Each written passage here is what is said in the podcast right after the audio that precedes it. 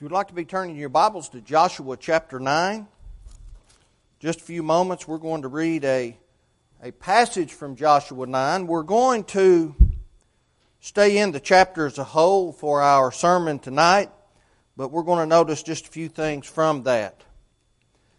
I was coming across some interesting information a while back, and I researched it and refreshed myself today about it, but I enjoy reading things that uh, most people probably find not very inter- uh, interesting. And uh, Nicole and the girls have often told me that I was a good source for worthless knowledge, useless knowledge, trivia that really doesn't matter, not going to make a difference for anything, but I happen to find it interesting. I remember on one occasion I was speaking with Nicole, and for whatever reason we came uh, came to talk about uh, uh, hippopotamus and uh, their lifestyles, and they're kind of nocturnal. And during the day, they will uh, uh, go out into the water and they will stay under the water and they try to stay out of the sun. They they sunburn easily, and I made mention the length of time they could hold their breath. And and I don't know how I came to that knowledge. And Nicole, she found that a little hard to believe, and I said, "Well, look it up." And so she did, and lo and behold, I was correct. But that doesn't help us any, having the knowledge of how long a hippopotamus can hold its breath.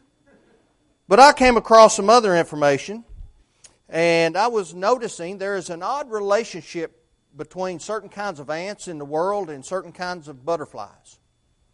And uh, there is a butterfly that is common to uh, parts of England, common to parts of Australia and Japan. It's called the, the big blue butterfly. And it's not always blue, but it is a, a big blue butterfly. And the, the way that the uh, butterfly comes to be is like every other butterfly. it, it is a caterpillar, and then it uh, works itself into a cocoon, and then it becomes a butterfly. But it is babysat by ants. It might be a bullet ant, it could be a fire ant, a red ant, it could be any kind of ant. And what happens is this this caterpillar disguises itself, or to the animal kingdom it disguises itself, just looks like a caterpillar to me. And the ants believe it's one of them. And it can even mimic the sound of the, of the queen ant, or the, uh, one of the queen ants, or, or whatever the case may be. Now, the reason that this is such an odd relationship is this caterpillar produces from its body a glandular substance that the ants eat. And it's a very sweet substance, and they become almost, as it were, addicted to it. They will even leave uh, their, their nest. If uh, the caterpillar is, if it's a particular kind of blue butterfly, it may uh, live on a leaf or something, and it may be a handful of these ants will leave the nest and just remain and guard that caterpillar as it feeds on this uh, secretion. Now, sometimes they will even take the caterpillar into the nest with them and feed the thing and take care of it because they think it's an ant. And it sounds like a queen ant, and they're eating these secretions, but what they fail to realize is do you know what the caterpillar lives on for the most part? Ant larvae. So they've got this caterpillar and they're guarding it from predators on the outside.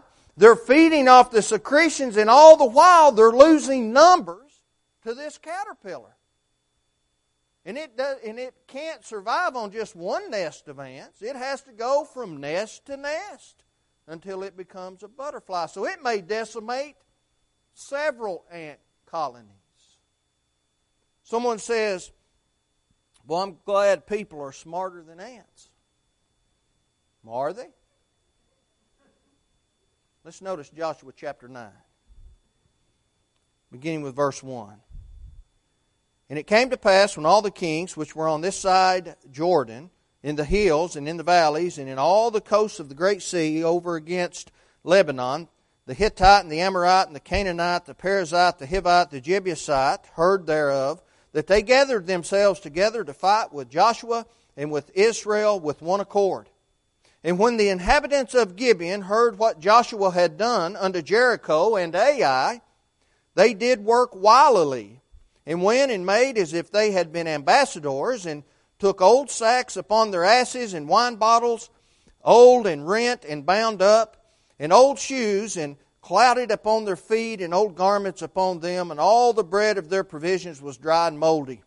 And they went to Joshua unto the camp of Gilgal, and said unto him and to the men of Israel, We be come from a far country. Now therefore make ye a league with us. On entering the promised land, Israel had defeated Jericho, they had defeated Ai, they had a little issue at Ai. They rooted out the problem, they went on to victory. But after having defeated that small city, they needed to learn another lesson. They needed to learn about becoming friendly with the enemy. They needed to take into account that when one is maintaining their position with God, they have to constantly be vigilant. As we study the conquest of Canaan, I think we can look at it as Christians and see similarities between what Israel did, or maybe what they didn't do, and what we ought to do as Christians. Now, those historical counts or accounts have been preserved for us for a reason. Romans 15:4 says that they have been preserved for our learning.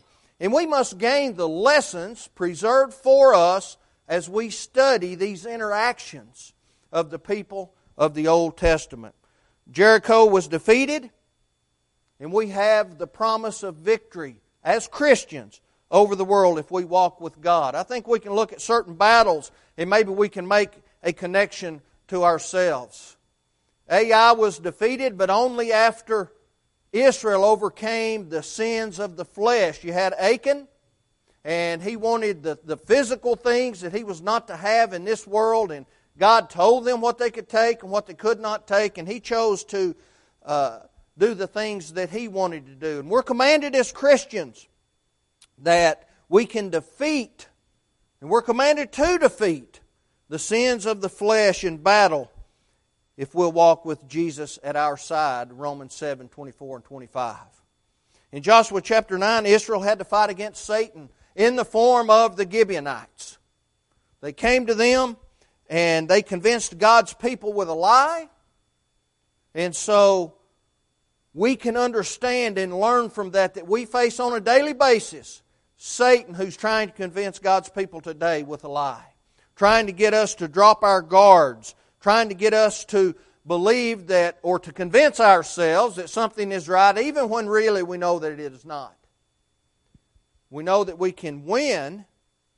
And James said this, James 4, verse 7 Submit yourselves therefore to God, resist the devil, and he'll flee from you. We've seen that happen. We've seen it happen in our own lives, and we've witnessed Christ be successful, Matthew chapter 4, in resisting Satan and Satan leaving him at least for a while. As we look into this account of Israel and the Gibeonites, I think we learn of the danger in becoming friendly with the enemy. We look at a uh, of an illustration of something in the animal world, and we look at that and we think how uh, moronic it is to bring a, a, killer into your own midst and allow it to to feed upon your uh, uh your brood and, and in the life of a, of a colony, right? When we look at this relationship between the big blue butterfly and whatever ant colony it finds itself with. We look at that and we think, well, that's kind of that's kind of rough, and they, they're not really on their guard. Well, they're on their guard, but see, they've been deceived.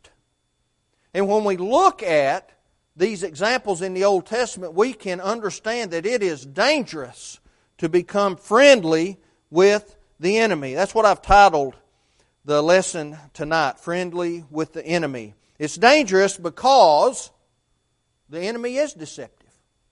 The enemy will deceive you. We see it in this illustration of the butterfly ant relationship, and we see it in this example of the Gibeonites with Israel. Now we must be alert to the wiles of the devil.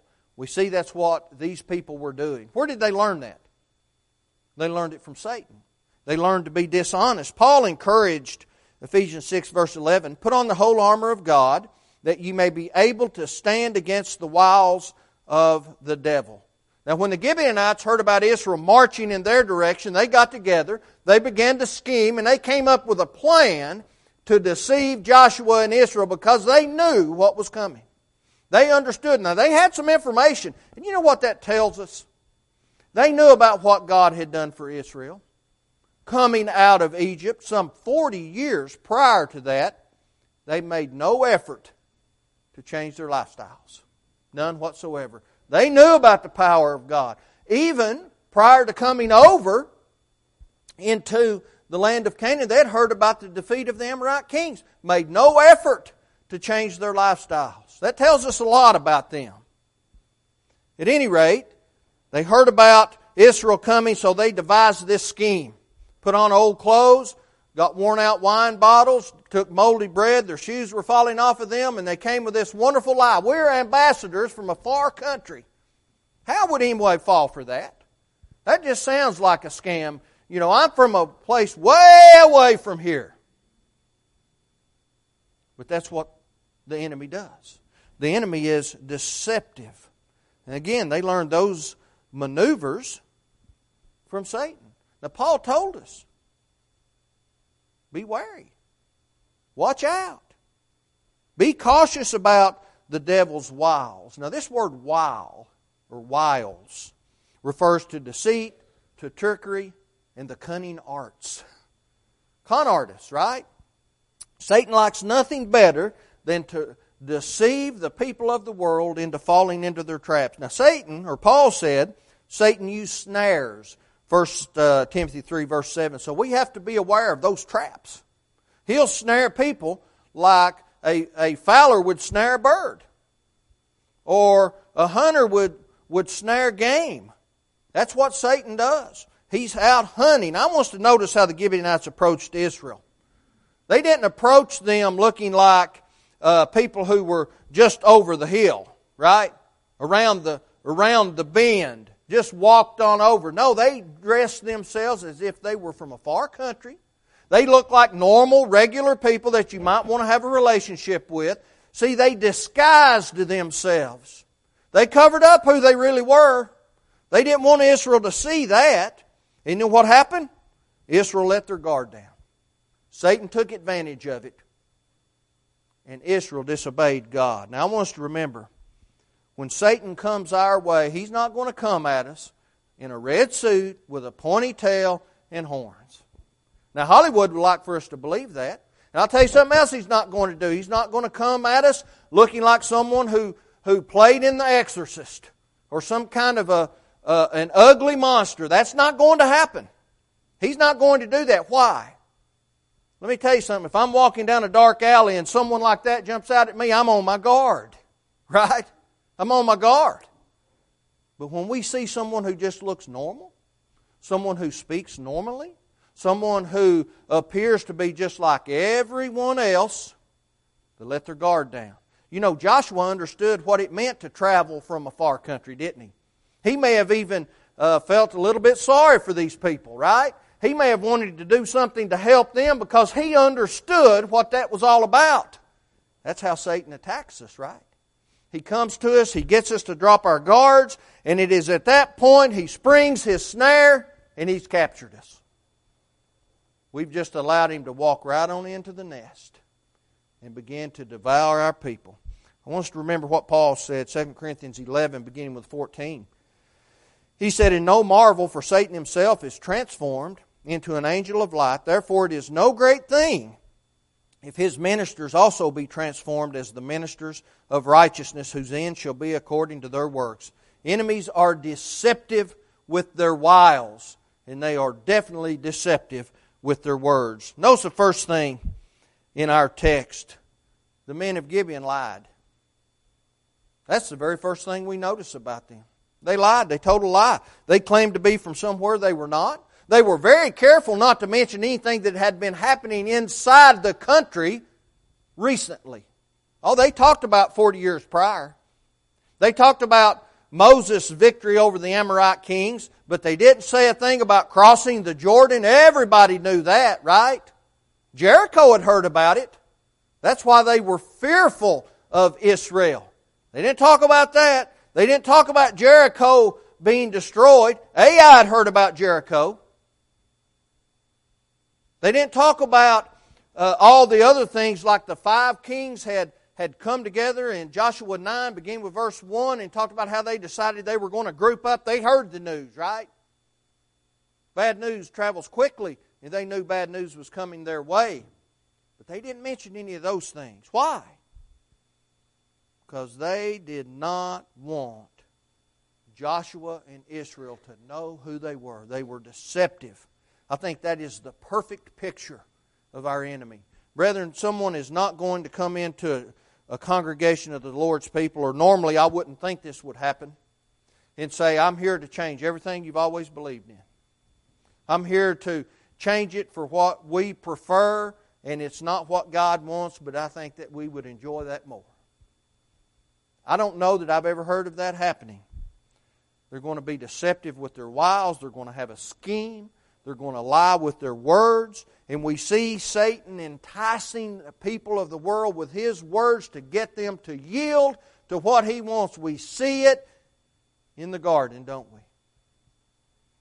We see it happen. Enticing words. No one made anyone uh, disobey God, they were enticed to do it. We see it in the pre flood days prior to God destroying the earth. We see Satan doing that, people doing what they want to do. We see it in the life of Pharaoh. Who's going to tell Pharaoh what to do? Who's going to tell Pharaoh what to do? Maybe that's what Satan told Pharaoh. King, you're the king of the known world. Do you mean you're going to allow this shepherd to come in here and demand that you turn your slaves loose? See, he's deceptive in his words. I wonder what all Satan did say to those who sinned against God. Have you ever wondered what Satan said to Cain to encourage him to kill his own brother? He had to have said something to him. I wonder what he told David to cause him to sin with Bathsheba and then murder her husband? What in the world could he have said to Judas to cause him to betray our Lord? He said something. What has Satan told us in the past? Maybe he's telling us something right now in the form of someone trying to influence us or whatever. Now, he's not going to speak to us directly. That doesn't happen anymore. But he still influences us, he still gets his message across. I wonder what he's saying. You see, Paul warned us, 2 Corinthians 2, verse 11, that Satan wants to gain an advantage. Christ told Peter prior to going to the cross, Satan wants to sift you like wheat. He wants to harvest you. He wants you to be his own. And he'll do whatever is necessary. And Peter almost fell for it. He was knee deep in it before he came out, right? He'll use any opportunity to trick us into following him into failure. Being friendly with the enemy is dangerous. It's dangerous because the enemy is deceptive. And our second point and we notice it in our text, the enemy is destructive. He will destroy us. Israel's ability to see clearly and to reason clearly was destroyed. They lost that ability for a period of time. Not God's fault. Not because they couldn't see clearly, but they chose not to see clearly. Initially, when we look in our text, Joshua was skeptical, wasn't he? He said, Now who are you? From where did you come? And he began to ask them some questions. And, and you, I think we ought to commend him for his caution.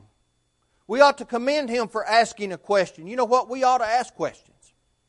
Someone tells us something, listen, if they can't tell us where they find it in the Bible, ignore it. That's, that's a pretty good litmus test, isn't it? If you can't show me in the Bible a certain belief or doctrine that someone holds, I'm not interested. And so we ought to commend Joshua for this, but, I, but the problem is he gave up just a little bit too soon. When they began to show him their clothes and their food and their, their animals and their broken wineskins, he became a little more than impressed with what they were doing. And I can't help but believe it goes back to he knew what that felt like. He knew what it felt like to wander around in a, in a dusty, lonely wilderness. He understood what it was like to have to live out of tents. He understood what it was like to, to watch a whole generation of people die because they were unfaithful to God. He understood that, and I think his heart went out to them, and he was suckered in by their deceit and by their destructiveness. He could not see clearly. When Peter demanded for us to be sober and be vigilant, 1 Peter 5 8, normally when I look at that verse, you know what pops out at me? Satan's like a lion. He wants to kill us. Oh, that's true. We need to understand that. But we need to look at the whole verse, right? Be sober, be vigilant. You know what that means? We don't have to fall for every lie that Satan tells. We don't have to do that. We need to be cautious. We need to ask questions. After all, Satan's a liar and the father of lies. John 8 44. When we allow our vision to become dim, and you know why our vision becomes dim? We're not studying the Word of God. We're not praying to God. We're not communing with God. We're going to notice that in just a moment. When we when our vision becomes dim, it's because we have ignored the very things put into place to prevent that from happening. We're commanded in Ephesians 4, verse 27, Paul said, First, not to give place to the devil. What does that mean? We don't necessarily speak like that in today's uh, language. That means do not give him an opportunity. He has enough opportunity without us giving him opportunity. Do not give a place for the devil to tempt me to sin. Don't allow myself to have my vision uh, destroyed where I can't see clearly. Don't ignore the message of God. Don't abandon prayer. Stay in a relationship with God, and that will help prevent Satan from getting me into his lie and his sin. We're commanded to not give place to the devil. Israel's ability to see clearly was destroyed, and their ability to seek counsel was destroyed. Did they go to God in prayer? Did they ask God about these people? Why in the world, if you have an avenue of communication with the God of heaven, did they not take advantage of it? I could ask the same thing to us today. And I ask myself that sometimes. I have an avenue of communication with God, and sometimes I simply overlook it. That's just, that's unacceptable. That's unacceptable. What did Israel do after speaking briefly with those visitors? Do you recall? They didn't ask God about them. They sat down to break bread. What did that mean? That meant they were in fellowship. That meant that they were friendly. But who were these people? Who were these people? Let's think back. Who were they? They were inhabitants of Canaan. What did God command Israel to do to all the inhabitants of Canaan? Destroy them utterly man, woman, child, everything. And someone says, Well, that's terrible, but let's go back to what we were talking about early in the chapter. What did they know about God? They knew He was powerful, and they, He brought Israel up out of Egypt. They knew He was powerful, He defeated the Amorite kings. They knew He was powerful, He allowed them to cross a flooded Jordan River. They knew He was powerful, they destroyed Jericho, the walls just fell down. They knew he was powerful. After having repented of the sin in their camp, they went on to defeat Ai, and all the while, we're talking more than 40 years, what did they do? Nothing. They were not Israel's friends, they were not God's friends, and they should have been destroyed. Yet Joshua is sitting down to fellowship with these people. We need to seek counsel from God regularly. You know, there may be decisions that we make in this life that in the moment seems like a pretty good decision. Have you ever done that? Have you ever made a decision in this life and in the moment you said, Boy, that's a good decision. I should have done that a long time ago. Only to realize, sometimes immediately, that may be one of the worst things I've ever done in my life. I made a mistake. Again, God's not going to speak to us directly, but He is going to guide us he will give us wisdom. We know that's the truth. James 1, verse 5.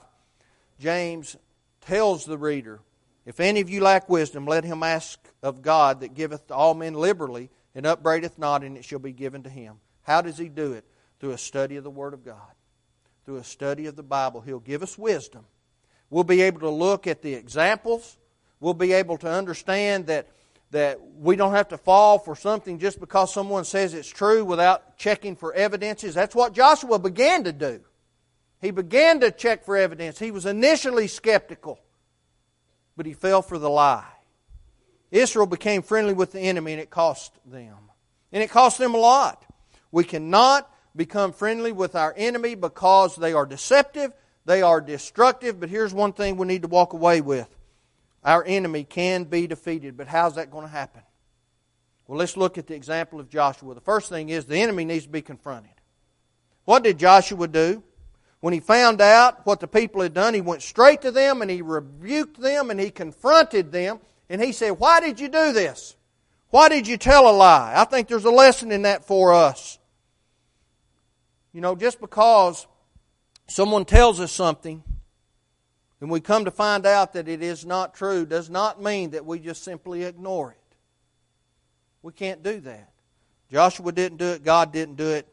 And we need to be more like, like Jesus, who, when he was t- tempted by Satan, he went to the Word of God.